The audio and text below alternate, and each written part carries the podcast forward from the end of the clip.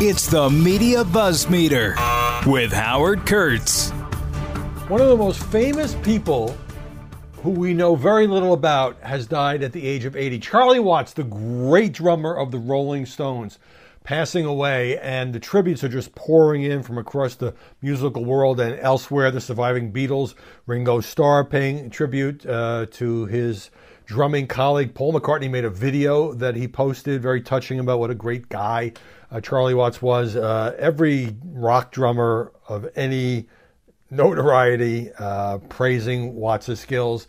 But I thought a Washington Post headline kind of captured it. Charlie Watts was a gentleman in the world's most dangerous band. Um, one of the reasons we don't know very much about Charlie Watts, I mean, unless you're a real Stones aficionado, is he um, wasn't flashy. He didn't lead a raucous lifestyle. He was not, you know, Mick Jagger or Keith Richards. He kept a relatively low profile. He was a very sharp dresser. He was really into jazz. He was married to the same woman since 1964, so he wasn't out, you know, doing the thing with groupies.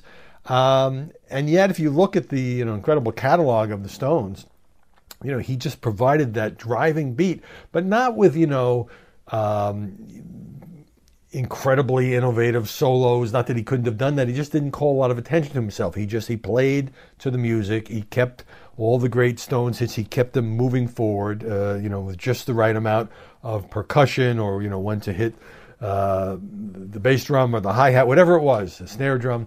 Uh, Charlie Watts uh, leaving us at the age of 80. Meanwhile, in the Jeopardy saga, first of all, I, I got to say this. Uh, so Mike Richards, you know, gets the job. He's the executive producer. Then he loses the job because he's got a history of saying um, not very uh, flattering things about Jews, about women on a podcast. Uh, not to mention a couple of lawsuits against him when he produced The Price Is Right.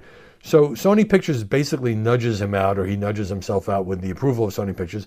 But he gets to stay on as the producer of the show if what he did was awful enough that he had to give up the promotion he'd been granted. Why have him still running the show behind the scenes? I don't get it. Now the media spotlight has shifted to Mayim Bialik. She was named as the guest host. She was going to host some primetime specials, clearly consolation prize.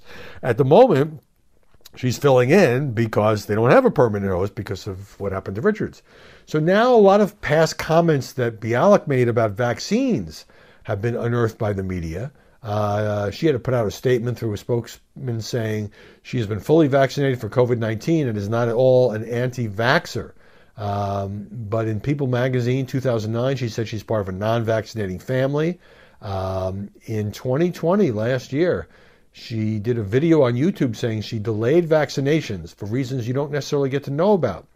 She said some children have allergies to certain vaccines, and she believes the U.S. administers way too many vaccines. Um, she also told Yahoo that she has a lot of questions about the vaccine industry and, and a lot of questions about the profits involved. Well, look, she's entitled to speak her mind, but clearly in the current pandemic environment, uh, that's controversial. I don't think anything's going to happen to her, but certainly uh, a lot of attention to Bialik on the subject of vaccines. Meanwhile, this is just Looney Tunes. The Washington Post issuing a correction yesterday for a humor column about Indian food. If you know the Post and the Post magazine, Gene Weingarten has been writing a humor column there for decades. Very funny guy who I know quite well. Uh, you know, sometimes his zingers hit the mark, sometimes not. But he does satire, he does humor, he does shtick. You got it? So here's what he wrote, trying to make some people laugh. Apparently, that's not allowed anymore. The Indian subcontinent has vastly enriched the world. Uh, it's given the world chess, buttons, the mathematical concept of zero, shampoo, modern day nonviolent political resistance, Chutes and Ladders, the Fibonacci sequence, I don't even know what that is, rock candy, cataract surgery, cashmere, USB ports, and the only ethnic cuisine in the world insanely based entirely on one spice. If you like Indian curries, yay, you like Indian food. If you think Indian curries taste like something that could knock a vulture off a meat wagon, you do not like Indian food. Okay, you can get the tone of it from what I've just read you. Well, now the paper is running a correction saying, well, it's not true that the only ethnic cuisine in the world is insanely based on one spice. Um, it's just not true. If, um, a previous version of this article, and they had to actually change the piece, said it was based on one spice. Um, in fact, India's vastly diverse cuisines use many spice blends and include many other types of dishes. I just like that's the sound of me slapping my forehead. Uh, you can't make fun of anything anymore without somebody coming after you. All right, let's go to the news. Number one Afghanistan. So it was delayed by about five hours yesterday, which tells you that behind the scenes, President Biden and his team are scrambling about what to say, what the speechwriters are saying, and so forth. He's supposed to speak uh, about noon Eastern, and then it was one Eastern, and then it didn't come on. You know, the cable networks all have like soon Biden speaks on Afghanistan, and then finally it was announced that he would speak at 4:30. 4.30 comes along, no Biden. 5 o'clock, no Biden. Sometime after 5, maybe closer to 5.30 Eastern, the President finally spoke. And what he said had leaked out hours earlier, which is he's not going to change the August 31st deadline for the U.S. to completely pull its military out of Afghanistan. Now, this is huge news, of course, because although I have to say the pace of evacuations has uh, ramped up dramatically, uh, as much as now 20,000 people a day uh, being airlifted out of Kabul.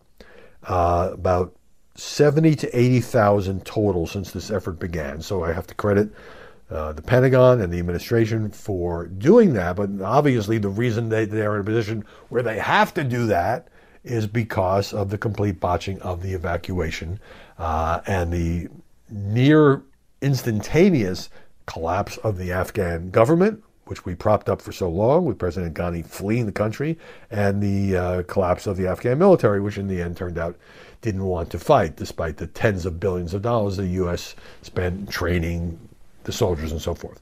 So uh, the problem with the August 31st deadline is that we're not going to be able to finish the job. There's just no question about it. We certainly are not going to get out uh, many of the Afghans who risked their lives and their families' lives working as interpreters and security people and so forth to help uh, the American military during this 20 year war.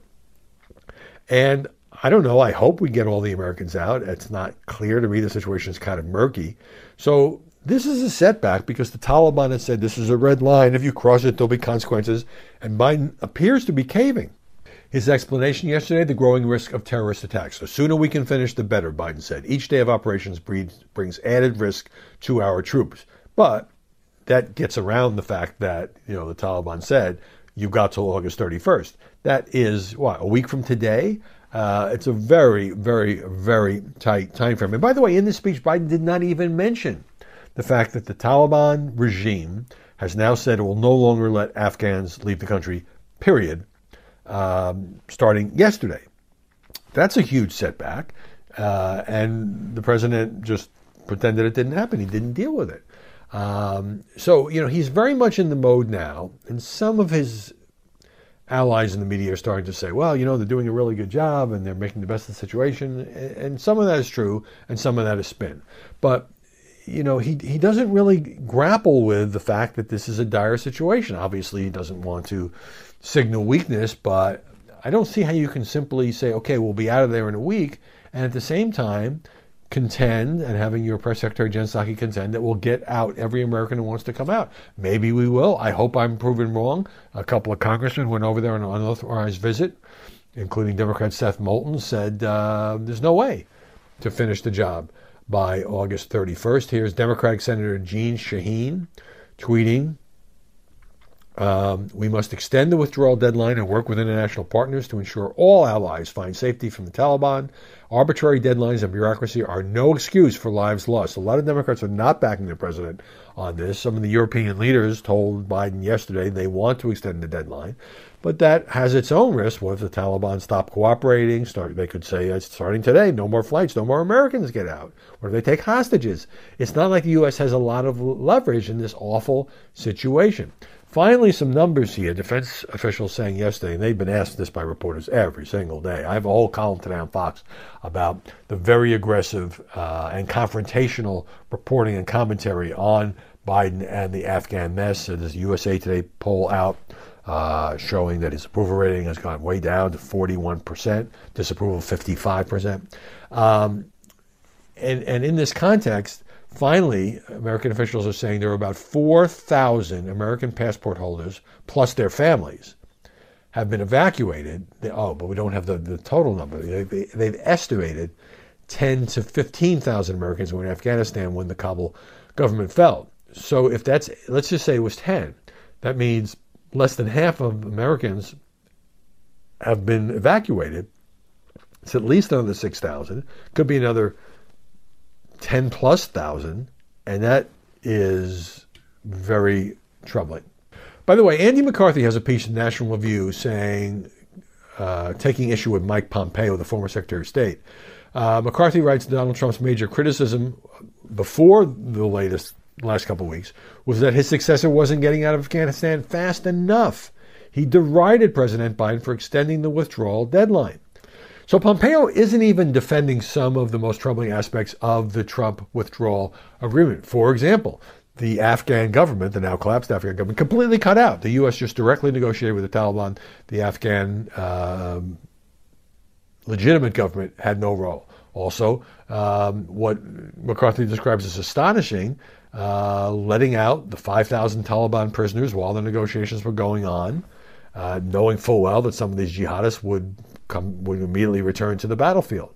Now, Pompeo's major point and Trump's major point is theirs was a conditions-based withdrawal, and if the Taliban violated the agreement, the U.S. withdrawal would not have happened; they would have stopped. But uh, McCarthy writes that this is defied by the facts.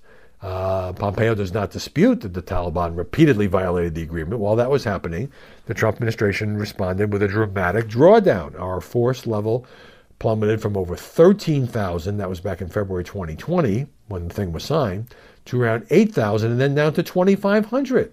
Yes, there were some airstrikes and so forth, but in other words, despite Taliban violations, Trump wanted out. By the way, most of the uh, American people want out too, but did they want it, the withdrawal to take place in this calamitous way? Uh, I think the answer is clearly no. All right, number two, uh, the House uh, finally approved late Monday uh, the $3.5 trillion bill. This would be the reconciliation bill, the bill that would pass only with Democratic votes. Uh, that would have an enormous amount of spending for social safety net, education, childcare, healthcare, paid leave, tax increases on uh, more affluent people, wealthier people, and corporations. But the drama here was these nine Democratic moderates, so called moderates, um, saying they weren't going to vote for this thing, and Pelosi had to negotiate with them. Nancy Pelosi uh, passed on a 220 to 212 vote, so it was pretty tight. Um, and the the moderate faction, led by a New Jersey Congressman named uh, Gottheimer, Josh Gottheimer, they're celebrating because Pelo- what, here's what they got in exchange: basically nothing. Uh, what they got in exchange was Pelosi is committing to have a vote on both measures. That is the bipartisan infrastructure deal, which is about a trillion dollars, and this, you know, humongous three and a half trillion dollar Democrat only bill by September 27th. Well, she's going to try. Obviously, whether she can pull that off is another question. So, um, the fig leaf here for this compromise, because in the end the moderates were going to cave because they're not going to bring down the Biden presidency. And this is domestically, this is the battle. Um, so they're saying, also they got a promise to be included in the drafting of the three and a half trillion dollar bill. Well, I mean, all members are included in the drafting. So I don't see where Pelosi gave up much of anything. Yesterday, Pelosi said, a win? We're not talking about a win. We're talking about passing a rule. And some of the progressive members said afterwards that Pelosi had simply sort of restated her position that they would try to pass both bills by the end of September. I'd probably be willing to take a bet that that won't happen just because of the way Congress works and the inevitable delays. And there'll be more people trying to blow this up, and there'll be problems in the Senate and all of that. But that's where it stands now. The mini rebellion by House Democrats has been quelled for the moment. Don't go anywhere. More Buzzmeter coming your way in just a moment. All right, number three. Now, this is interesting, having to do with, remember um, when it started to come out that the Trump Justice Department, but this is revealed after Merrick Garland took over as Attorney General under Biden. Trump Justice Department had, without the knowledge of the news organizations, um, looked at the phone records and, in some cases, email records of journalists who were digging into um, I guess for the most part, not exclusively, the Russia investigation. This included journalists from CNN, journalists from the Washington Post, journalists from the New York Times. And uh, Biden and Garland then made a show of saying, well, we're not going to do that anymore. We're changing DOJ policy. And uh, we're going to try to get, if we need information uh, that journalists are involved in, we're going to do it without doing the sort of go to secretly go to a court and get a subpoena. You know, it's perfectly legal to do it, but of course, the Obama administration did the same thing, and that was one of the few issues on which the press pushed back hard against Barack Obama and Eric Holder when they did that to, at the time, Associated Press, uh, my former Fox colleague James Rosen. So now the new twist here is that there's a court case in which this new Garland policy has come under scrutiny, and it involves InfoWars, a talk show host on the uh, very conservative conspiratorial website InfoWars. Um, the order was made public yesterday. U.S. magistrate and said that prosecutors refused to answer on the record hmm, whether they had complied with the department's updated media policy when seeking a warrant to arrest a guy named Owen Schroyer for his alleged involvement in the January 6th riot at the Capitol. So the, the twist here is he's a talk show host. So either you say, well, he was at the Capitol, he did terrible things, we're arresting him, or you say, yeah, but he's a talk show host, so he's kind of a journalist, so we can can we do that? Can we not do that? Do we consider him a journalist? Here's the quote from the judge. Uh, the events of January 6th were an attack on the foundation of our democracy, but this does not relieve the Department of Justice from following its own guidelines written to preserve the very same democracy. Uh, prosecutors uh, had provided enough evidence to warrant uh, a criminal trial of Schroyer but wouldn't lay out their reasons for determining that he wasn't a member of the news media. So that's the thing. I mean, if you if you if you cast it too broadly, then anybody you know you can just you can have a podcast that's heard by three people. You can say I'm a journalist, I'm a member of the media, therefore you can't arrest me even though uh, I took a club and hit a police officer over the head. I mean, obviously, if you engage in clearly criminal conduct, you can be arrested. But then there is this media exception. I think the media exception really just goes to questions of surveillance and obtaining phone and other email and other electronic records. Um, but anyway, so is InfoWars part of the media? That's really the question here. Uh, the Department of Justice appears to believe, says the judge, that it is the sole enforcer of its regulations. That leaves the court to wonder who watches the watchman. Now, prosecutors, in their own uh, response, did a filing saying it's not appropriate for the court to look into how the government in, implemented its internal policies. So it's interesting in terms of InfoWars. I think we will also see uh, other cases like this where there will be involving a blogger or a podcaster or a contributor to a website that where most people would say, well, that person's not really a journalist, but the person may claim to be a journalist, and then how does DOJ uh, follow its own rules, and how do they get to decide? And then did they have to account any kind of public accounting? Have to decide how can a court review whether what justice did was um, lawful according to its own policies without the information? So we'll see how that plays out.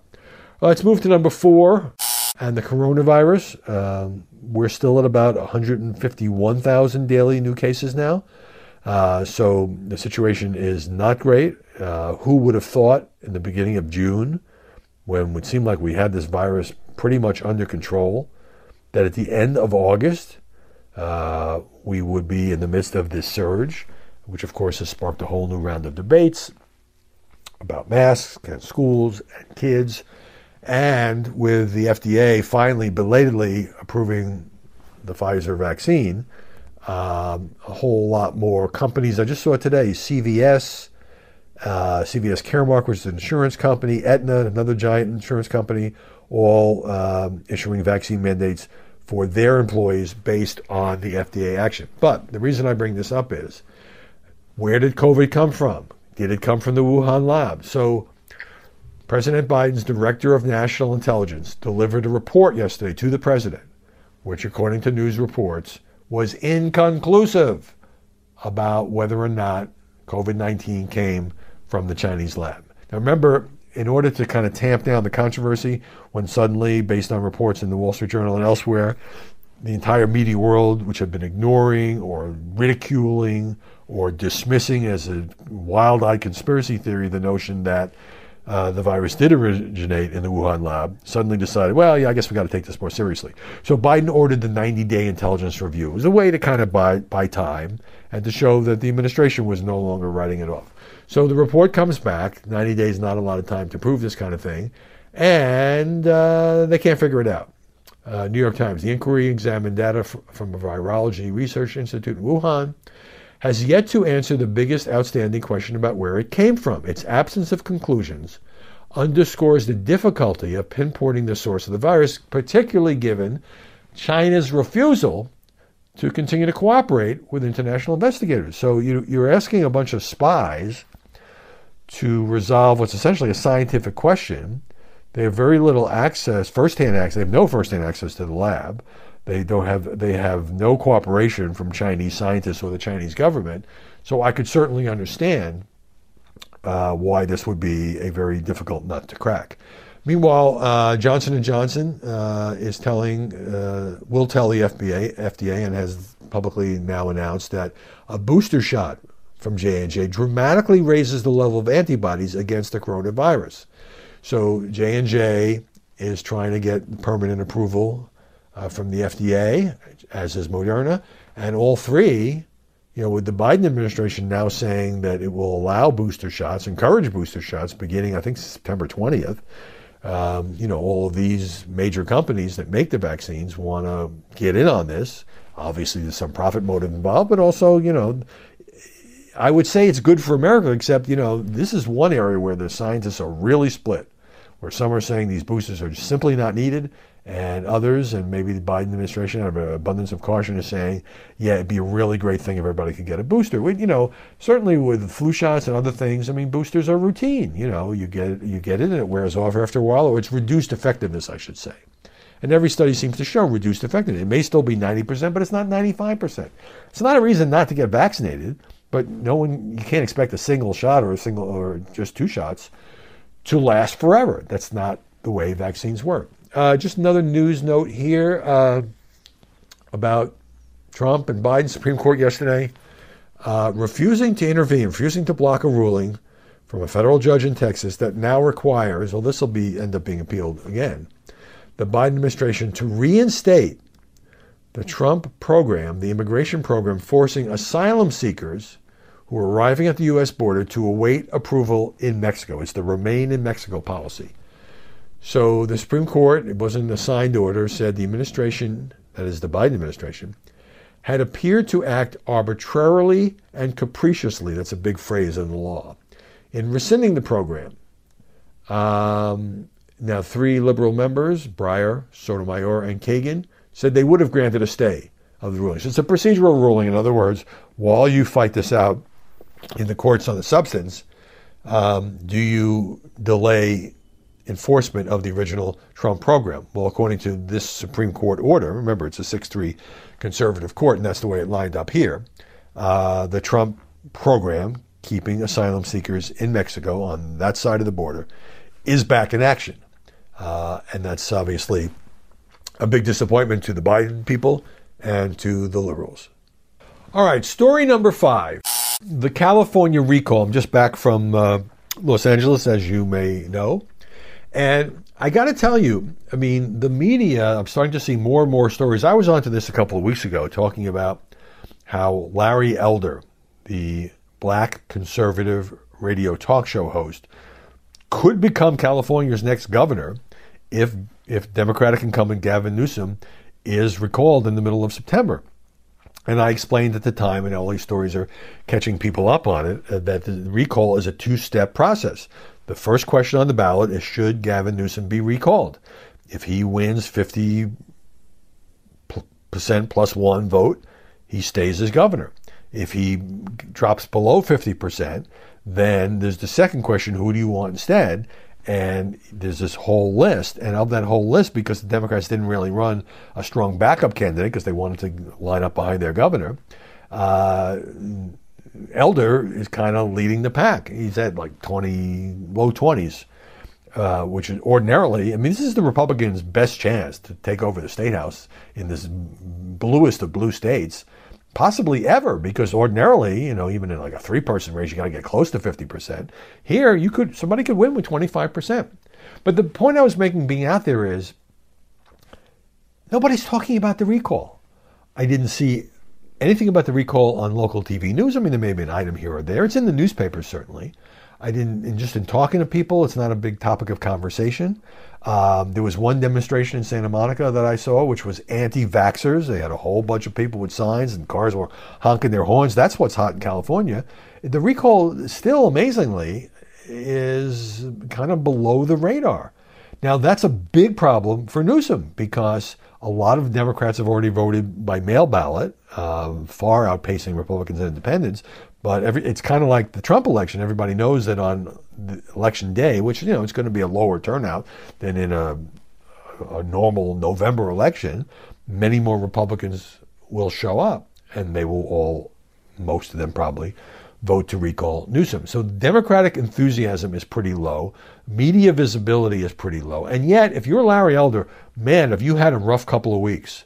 Uh, you know, he's always said controversial things. I, I, wrote a column on this a couple weeks ago. I talked about it on this very podcast. Uh, you know, things that he has said, uh, whether it is about abortion or vaccines, um, you know, are all being used against him now. And, and Newsom is trying to do this, and, and many in the press are trying to do this. So leave that aside. You have two other recall candidates uh, former San Diego Mayor Kevin Faulconer and Caitlyn Jenner was going nowhere calling on Elder to get out of the race, that's not going to happen. You have the Sacramento Bee editorial board calling on Elder to get out of the race, that's not going to happen. Um, but here is what has been reported. Politico reported that Larry Elder's former fiancee, a woman named Alexandra Datig, had alleged that he emotionally abused her and threatened her with a gun. She's a conservative commentator and blogger. She was with him for several years. Uh, she has made these allegations, which Elder has denied, but obviously this is raising lots of questions about his personal conduct. Then, uh, news outlets, again, who all seem to be on a tear against Larry Elder, uh, are saying things like employers should know if their female employees plan to have children. Okay. Smart women overlook boorish behavior by men. Okay. Women know less th- about political issues than men, and women exaggerate the problem of sexism. This is all, you know, when you're a radio talk show host, you know, you're throwing bombs, and, and he did a lot of rhetorical bombs on the air. Um, and so uh, here is uh, Caitlyn Jenner saying, drop out, you're as bad as Gavin Newsom toward women. Um, now, uh, an email from an elder representative says over 1.7 million Californians have called for kicking Gavin Newsom out of office. I guess that's the number that signed the recall petition. This campaign will be focused on that rather than participate in a circular firing squad among the replacement candidates. Larry Elder went on Sean Hannity's show and said Democrats are scared to death. They know if California can elect a conservative governor like myself, that any state can. Well, there would be huge national implications if Gavin Newsom is replaced by Larry Elder. Um, so clearly, there's a media campaign now against Larry Elder. Now, some of this, look, I mean, if his former fiancee says this, that's fair game for reporting. She's saying this on the record. If he has made these uh, provocative slash inflammatory statements over the years, that certainly should be part of any public debate. But I do get a sense of panic among the media elite that the state could flip, that the great state of California could flip from a very liberal Democratic governor to a very conservative Republican governor, who, by the way, if he were to be elected, um, would be a triumph for black conservatives who are generally in the minority, most, but not all. Uh, African Americans tend to vote Democratic. Uh, and he would instantly become a national figure, a guy who was always big in California and had a bit of a national reputation, goes on TV a lot and all that. Uh, so the question is, can Newsom pull it out? And he's going to have to generate a lot more enthusiasm than I saw when I was in Southern California. Thank you for listening. As always, you can subscribe lots of places here, including Apple iTunes, and we'll be back tomorrow with more BuzzMeter. I'm Charles Payne. Listen to my Unstoppable Prosperity podcast so I can get you making money right now. Whether stocks are hitting new all time highs or in free fall mode, opportunities abound. So, why are so many potential investors still sitting on the sidelines? In a new season of my podcast, I'm going to get you in the game. After 38 years on Wall Street, I'm ready to impart some lessons and get you invested in the greatest wealth generating machine in history. Listen anytime, everywhere at foxbusinesspodcast.com or wherever you listen to your favorite podcast.